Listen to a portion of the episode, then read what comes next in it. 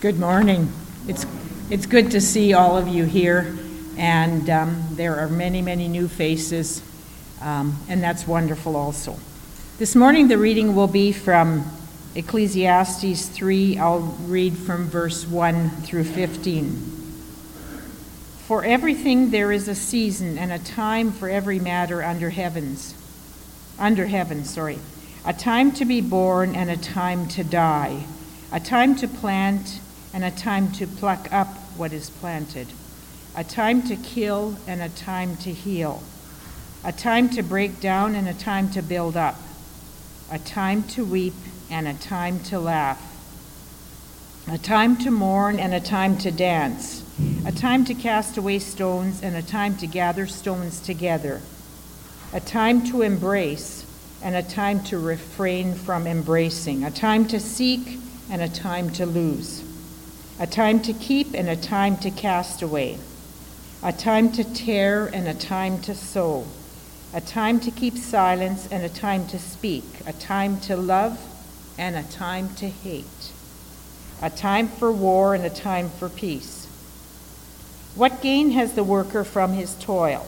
I have seen the business that God has given to the children of man to be busy with. He has made everything beautiful in its time. Also, he has put eternity into man's heart, yet so that he cannot find out what God has done from the beginning to the end. I perceive that there is nothing better for them than to be joyful and to do good as long as they live. Also, that everyone should eat and drink and take pleasure in all his toil. This is God's gift to man. I perceive that whatever God does endures forever. Nothing can be added to it, nor anything taken from it. God has done it so that people fear before him. That which is already has been. That which is to be already has been. And God seeks what has been driven away. May the Lord add blessing to this word and give us wisdom.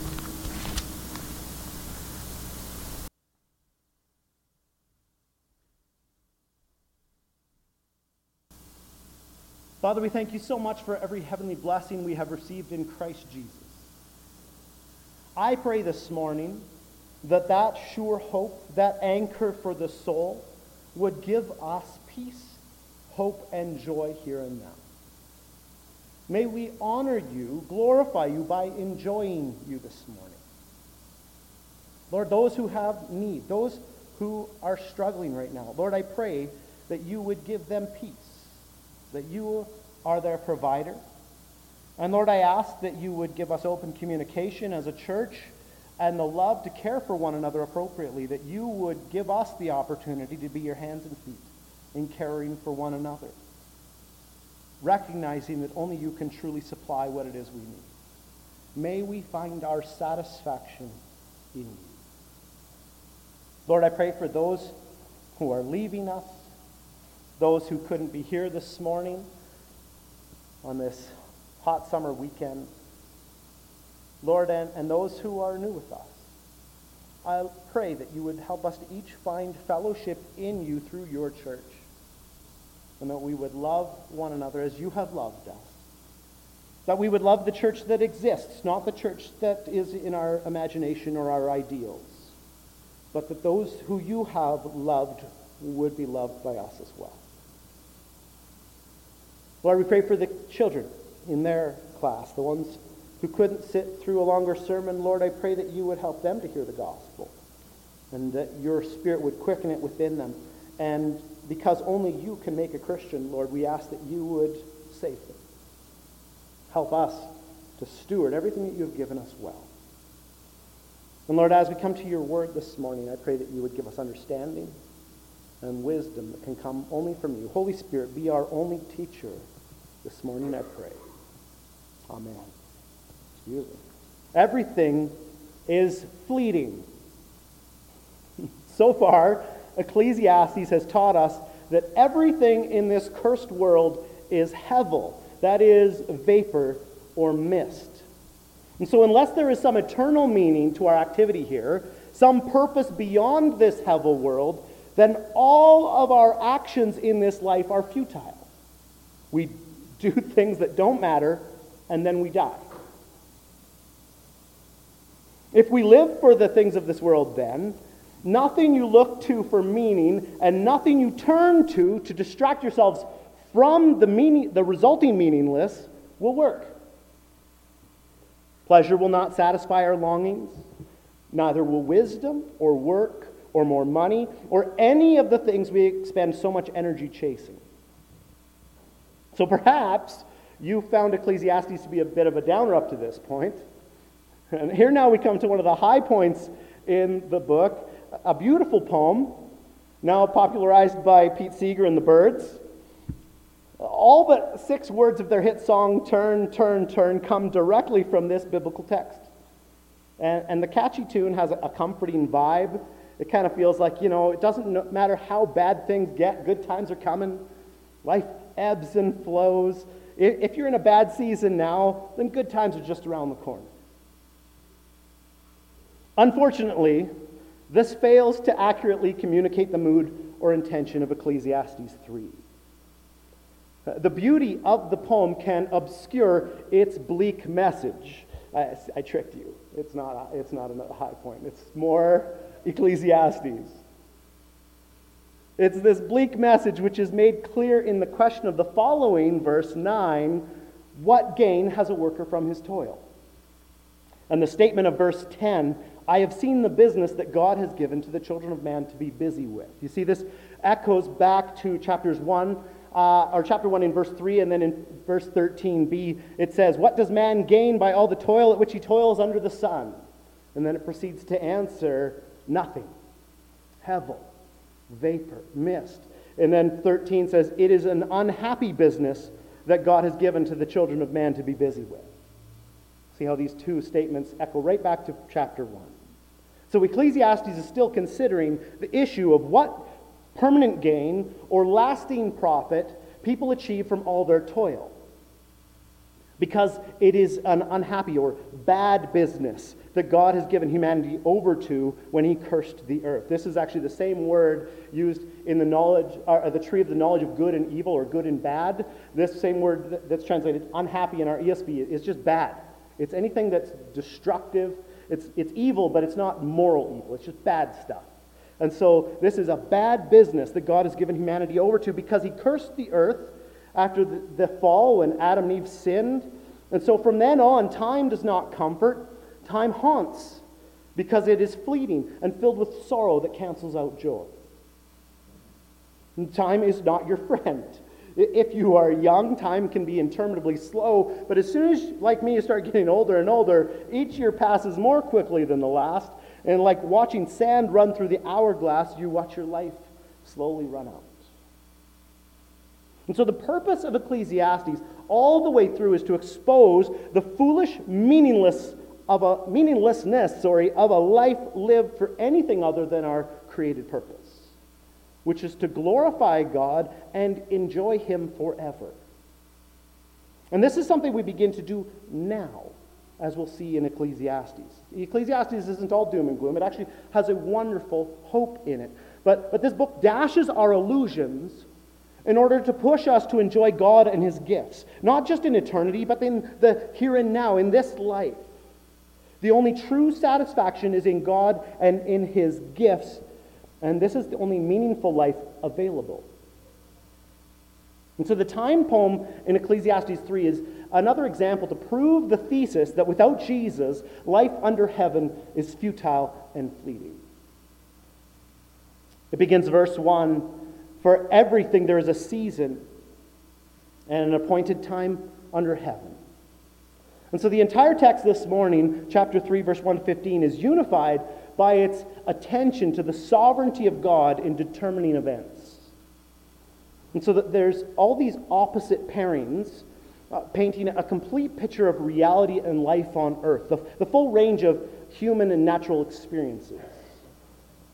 And the twenty-eight statements are then clustered together to form seven pairs of pairs, which is also sim, uh, symbolizing completeness to the original audience. So I'm going to explain this a little bit, and then we'll read verses one to eight. And so those who are on the PowerPoint, sorry, we're jumping around a little bit. Uh, verse two, the first two pairs encompass the entire life cycle. First of humans and animals, a time to be born and a time to die. And then of vegetation, a time to plant and a time to pluck up what is planted. And then the second pair of pairs, verse three, relate around the dis- around destruction and restoration. The, the third, verse four, centers on grief and joy. The fourth is the trickiest to interpret, verse five, uh, because ca- casting stones and embracing, what are, how are those related? Everything else is in a section related. This one, uh, ancient rabbinic commentaries on this verse equate scattering of stones with sexual intercourse and gathering stones with abstinence. And so then this is consistent with the second pair. Uh, there's alternative in- interpretations, but honestly nothing is gained or lost when we just aren't quite sure what the connection is between casting stones and embracing. The point of the poem, as I said, is to include all points of existence in time. So it's it's a reference to everything that happens in life, a time for each of these things and a, a time to not do each of these things or when they're not happening. Uh, the fifth pair, verse six, a pair of pairs, centers around gaining and losing. Uh, the sixth, in verse seven, around opening and closing, first fabric and then our mouths. And then the final pair of opposing pairs, verse eight, are about harmony and discord. A time to love and a time to hate, a time for war, and a time for peace. And so it's important that we understand that the Scripture does not advocate these emotions or actions, but simply describes them as parts of the full spectrum of human experience or actions. It's not as though I can hate my neighbor and then claim that the Bible teaches that there's an appropriate time to hate and to kill. And so this list describes all the things that people might do, as well as what happens to them, and not what they should do, and not that every individual will necessarily experience every activity. And while there are difficulties understanding every precise detail of the activities mentioned, uh, that isn't even the point. All the elements are to be taken together as an overall description of life. At any given time, humans in general find themselves somewhere between the poles of the activities represented by all of these opposing pairs. So let's just read verses one to eight again. For everything there is a season and a time for every matter under heaven, a time to be born and a time to die, a time to plant and a time to pluck up what is planted, a time to kill and a time to heal, a time to break down and a time to build up, a time to weep and a time to laugh, a time to mourn and a time to dance, a time to cast away stones and a time to gather stones together, a time to embrace and a time to refrain from embracing, a time to seek and a time to lose, a time to keep and a time to cast away, a time to tear and a time to sow, a time to keep silence and a time to speak, a time to love and a time to hate, a time for war and a time for peace. Traditional wisdom, even traditional biblical wisdom, insists that God has ordained an appropriate time for every human activity, and so teaches us that the wisest course is to be alert to the times and to cooperate with what God has ordained in order to make the most of the opportunities. So God's in control, and, and a wise person recognizes this, and when God sets into an order, it's only wisdom to do things in that proper order. Uh, it's there's a really, really, really wrong time to sow your crop, any farmer can tell you, where it will produce nothing. There's really, really wrong times for all of these things because it's not in the order of God. And then when God is spoken especially, wisdom is to behave as though the one who sets reality uh, has spoken, and then to live as though reality is, is as it is. And so we saw that with Joseph as we went through Genesis. He's so wise. Well, what did he do? God told him that there was going to be seven years of lots of food and seven years of no food. And wow, he came up with this amazing, amazing plan that nobody else would have come up with. Let's save up some of the food from the seven years so we have food. No, it's just live, wisdom is living as though what God has said is true. And what God has ordered is true. And so uh, make hay when the sun shines is our common adage taken from Proverbs ten five. He who gathers in summer is a prudent son, but he who sleeps in harvest is a son who brings shame. And so our God of order has established a flow and regularity to the universe that is far beyond any human control. And so the wise person lives life in the light of this massive truth. There are numerous wisdom sayings devoted to activity at the appropriate time in Scripture, and especially the practice of discerning the right time and appropriate words to speak, such as Proverbs fifteen twenty-three, which says, "To make an apt answer is a joy to a man, and a word in season, how good it is." Or Proverbs twenty-five eleven, "A word fitly spoken is like apples of gold in a setting of silver." Now, in light of traditional wisdom, and even the majority of biblical wisdom literature, Ecclesiastes' conclusion is totally unexpected and even a parody. The, the starting, startling response sorry, is verse nine, "What gain has the worker from his toil?" See, traditional wisdom says if you want to have gain from your toil, practice wisdom. Do things at the right time. There's an appropriate time for everything, and this is how you will profit. But Ecclesiastes says something quite different. It's, it repeats the refrain of chapter one, "What gain has a worker from his toil?" Uh, essentially, the rhetorical question answers nothing. And then he says, "I have seen the business that God has given to the children of man to be busy with. He has made everything beautiful in its time." Now, beautiful here also means appropriate. And so he's not saying this is a pretty time, but that it is an appropriate time. It's just perfect. It's the, the perfect timing. But the bottom line is that God is the one who is in charge of all these times and appointed activities, and this sets up what will follow in verse fourteen. But the overarching point of our passage this morning is that God has appointed or ordained all of these things as part of his bigger hidden plan. And so yes, it is wise, uh, sorry, better to be wise, as it has said earlier in Ecclesiastes, working and speaking at the appropriate times. This will serve you well in this life. But the point of Ecclesiastes is that there is no lasting gain. In a world where God has imposed a curse on our toil and activities, there is no lasting profit, no advantage gained, because everything we do is nullified by God's curse on the earth and the introduction of human death, which awaits us all.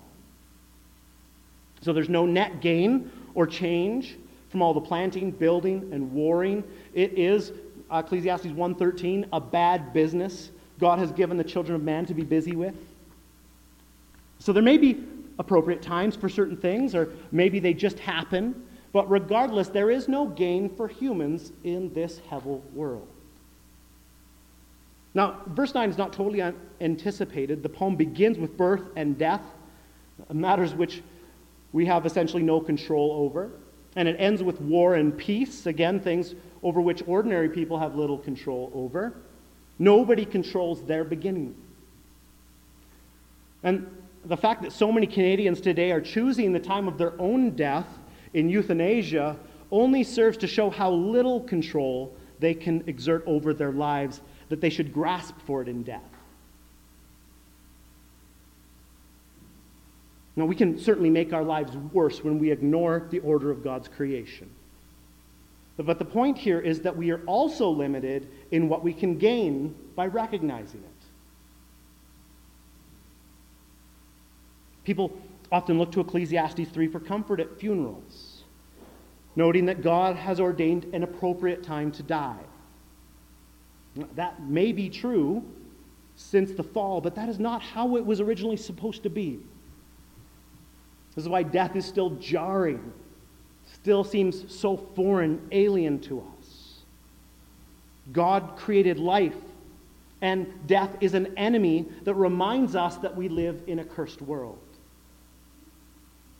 And so the poem is not meant to comfort us, but to discomfort us. There are fourteen pluses and fourteen minuses. fourteen positive statements, which immediately following are fourteen negative statements. Do the math. It all adds up to zero. Each activity cancels out the other. Thanks, Siri. Every birth ends in death. Every planted crop is pulled up. Every building is ever eventually condemned. Every celebration gives way to a funeral. and every peace gives way to another war. Nothing is gained in this world. And until we fully realize the futility of all human activity under the sun, we will not appropriately reorientate our lives around the eternal. The gospel is coming, don't, don't worry, but I don't want to jump the gun and move there too quickly. There is a worldly way of thinking and being that must be shattered in us, church. And it is my fervent prayer that before we finish in Ecclesiastes, our trust and hope in this accursed world is mortally wounded. The second sentence in verse eleven is considered by some to be the key verse of the entire book of Ecclesiastes, uh, Ecclesiastes eleven b, which is the second sentence. Also, he has put eternity into man's heart, yet so that he cannot find out what God has done from the beginning to the end. Again, this begins to sound hopeful. God has put eternity into our hearts. This itself gives all humanity common cause. We know deep down that we were made for something more. There is something deep within within each one of us that tells us that what we were created for is some greater enjoyment and greater purpose. And this is why you will never find satisfaction in earthly things or pleasures. There's always something better just out of reach. You know, you build a brand new home. I've talked to many people who have built like their dream home, and immediately afterwards they start to think about the things they would have done a little bit different, and maybe if we could just get a few more feet in the dining room. It's all, there's there's just always something in us that there's something that could be a little bit better.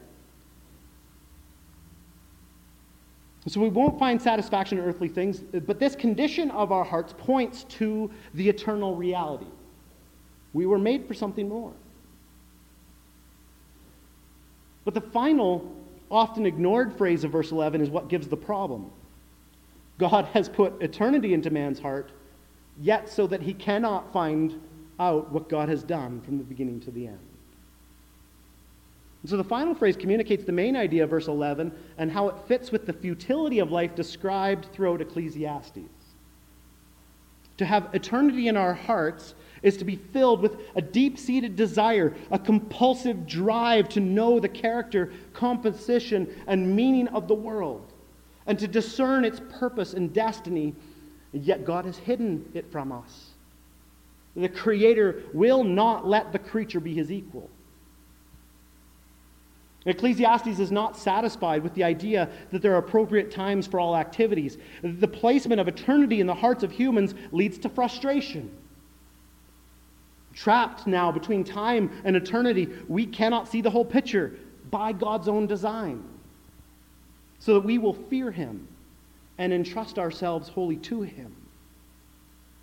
Like Adam and Eve in the garden, we are invited to let God himself be our wisdom, the fruit of life, guiding us in the knowledge of good and evil rather than to grasp it for ourselves. And so the purpose of these passages is to stir up your frustration, to expose it so you feel it. What in your life do you wish was eternal? What do you wish you could comprehend? With eternity in our hearts, we perceive and long for better things than this cursed misery. But we cannot see the full picture, and we are forced to lean on God. And so you were made to glorify God and to enjoy him forever. And so there should be no surprise that you are frustrated without him. This is the frustration that the author has been exposing throughout the book. God wants you to be dissatisfied with everything else but fellowship with him. You will never be satisfied with anything else. As Augustine famously put it, you have made us for yourself, O Lord, and our hearts are restless until they find their rest in you. So we feel like aliens in the world of time and yearn to be a part of eternity. We know that life under the sun is not all there is. Thus, it is absurd to live as though this life is all there is. So the best part of Ecclesiastes is that even with all these negative statements about life, rather than to merely point towards the afterlife as hope for today, which it really doesn't, it teaches us the wisdom required to enjoy this life as well. This is the beauty of Ecclesiastes. It's going to crush all of our false hopes, point us to the only sure hope, so that, and it never talks about what how wonderful the afterlife is going to be. It always talks about how to have pleasure in this life. Verse twelve and thirteen. I perceive that there is nothing better for them than to be joyful and do good as long as they live. Also that everyone should eat and drink and take pleasure in all his toil. This is God's gift to man. So don't, don't let this get you way down. Let it shatter your illusions. But remember, it's telling us how can we enjoy life. So this verse does not mean that we should just forget about our longing for eternity and try to have a good time. That's not why he's introduced the idea of eternity in our hearts, so that we can try to shove it out of our minds. It said, with this in mind, with this idea of eternity in our hearts, now enjoy the good things God has gifted you. It is to say that those who have received God's good gift have enjoyment in this life as well as the next. Chapter two ended with the promise that God gives wisdom, knowledge, and joy to the one who pleases him. Chapter two, verse twenty-six. And again, we have to ask, who receives this gift to enjoy this life and the next? Who pleases God? And the answer from Scripture is that none of us do, because we have all sinned. But Jesus Christ is the well-pleasing Son who never sinned but took God's wrath against our sins on the cross, so that by grace through faith we might become pleasing and acceptable to God through Jesus Christ. And so only those who believe in Jesus, that means to entrust ourselves to everything he has spoken, can enjoy God's blessings in a rightly ordered way instead of turning his good gifts into idols. But the solution to enjoying God's good gifts without turning them into idols is to recognize how great a gift he has given us in eternity. Every heavenly blessing in Christ Jesus. C S Lewis wrote in Mere Christianity about eternity being in man's heart and the idea that people can be too heavenly minded to be any earthly good. You know, they've just got their head in the clouds. They're always thinking about what's going to happen after this life. But in rebuttal to this idea, he wrote, if you read history, you will find that the Christians who did most for the present world were just those who thought most of the next. And then he said, it is since Christians have largely ceased to think of the other world that they have become so ineffective in this one. Aim at heaven and you will get earth thrown in. Aim at earth and you will get neither. This is what Ecclesiastes is saying. We are to be heavenly minded. Eternity is in our heart. And if we rightly understand the gift of God, this we get earth thrown in as well. This life can be good. Now, I read this to show that Ecclesiastes includes both such good works and earthly enjoyment as part of the gift of God to be enjoyed here and now as a result of being a heavenly-minded people. Be joyful and do good. That's what it says. Be joyful and do good. This is God's gift to man. Ecclesiastes consistently links the ability to enjoy life in the present with the eternal gift of God.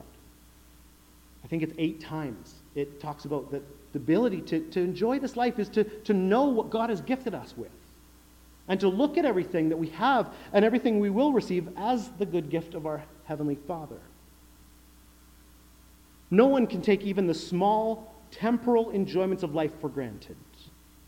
God must permit both the opportunity and an attitude capable of appreciating all these blessings. Even the power to follow his advice is a divine gift.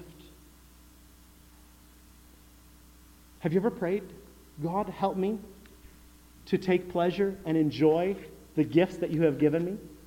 God, help me to be content to receive whatever my good Heavenly Father has decided is good for me here and now.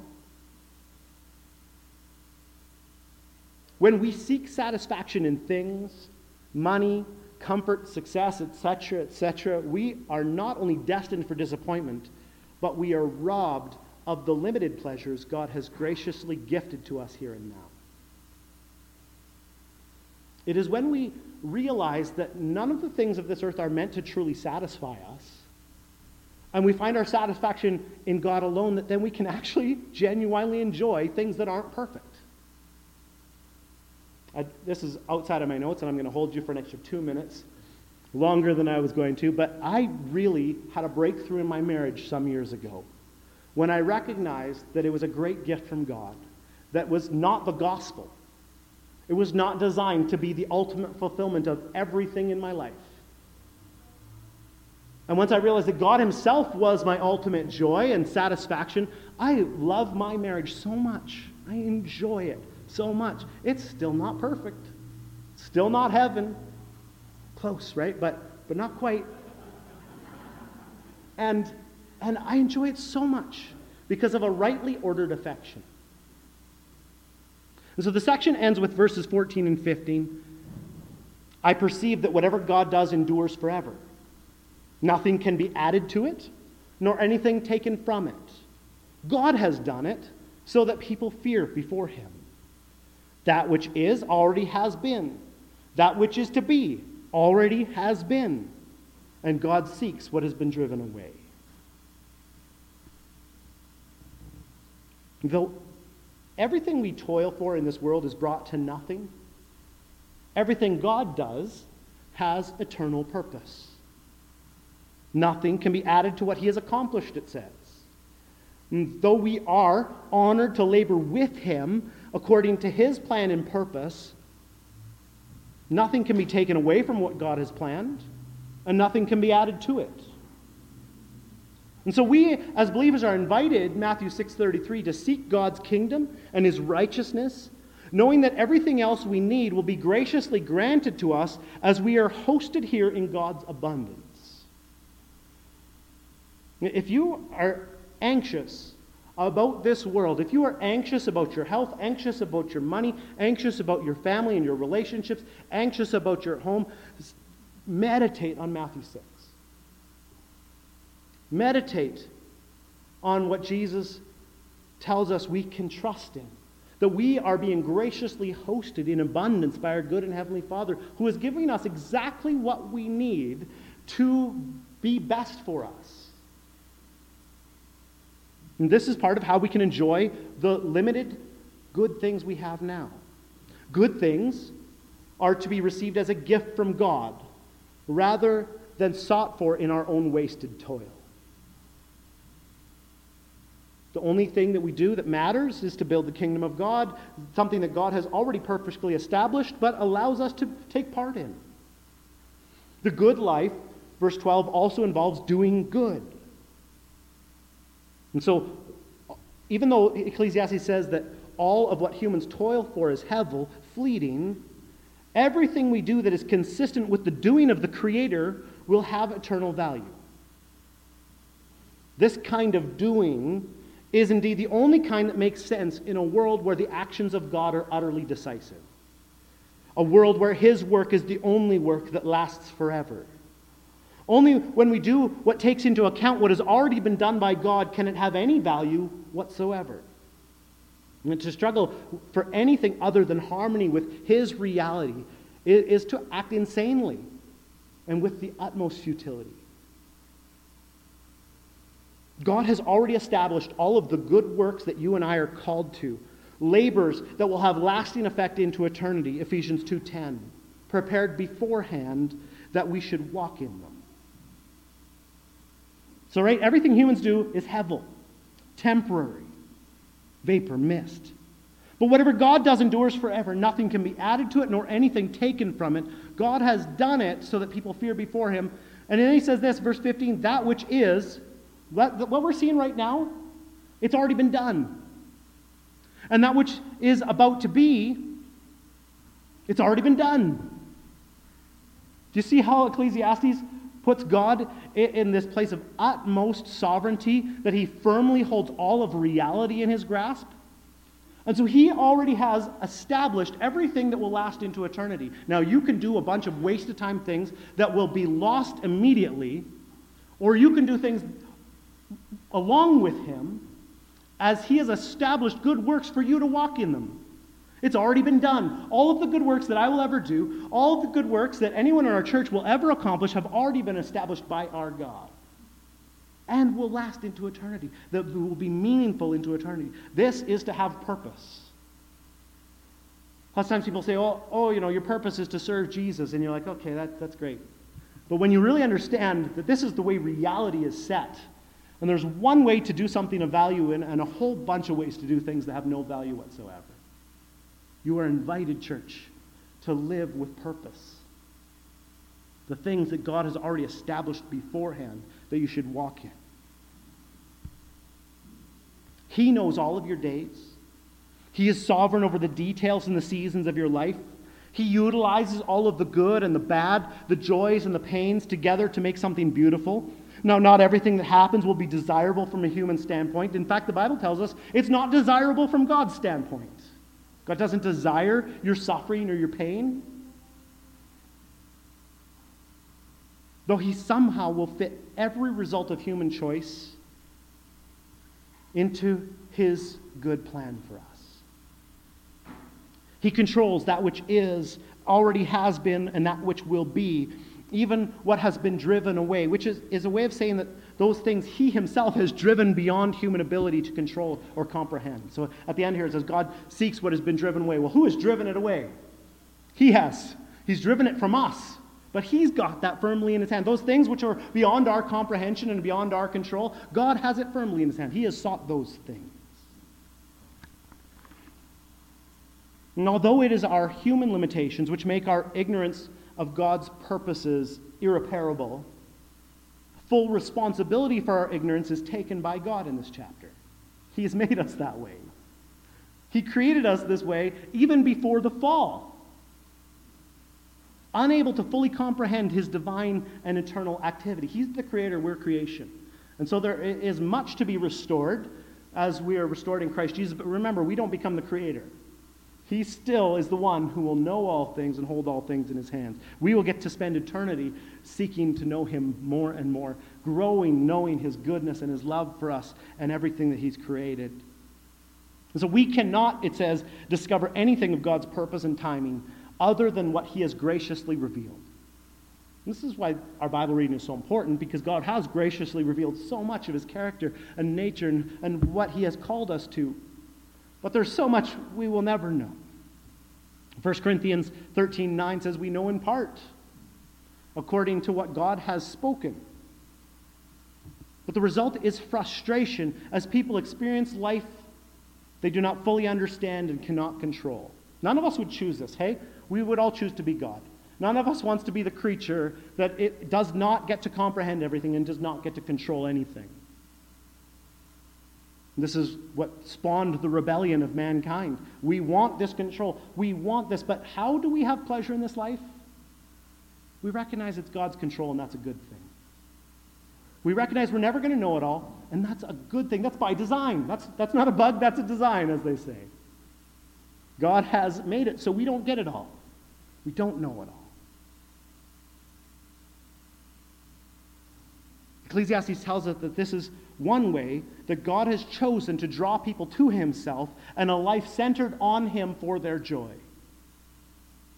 He's chosen to do it this way so that you can take joy in him. And this will ultimately cause some people, believers, to fear him rather than their situation. You fear something. The Bible commands you to fear God. It's because it's directly in relation to the way we fear other things.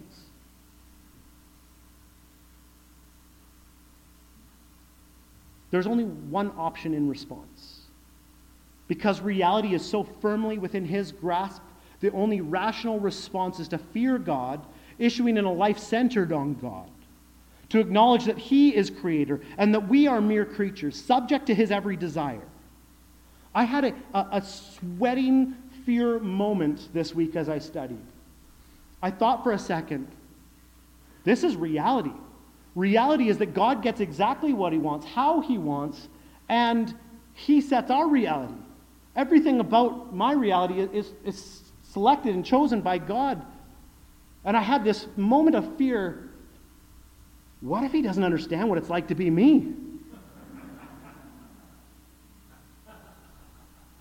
Have you ever had pets that you killed because you didn't know what they wanted or what they needed?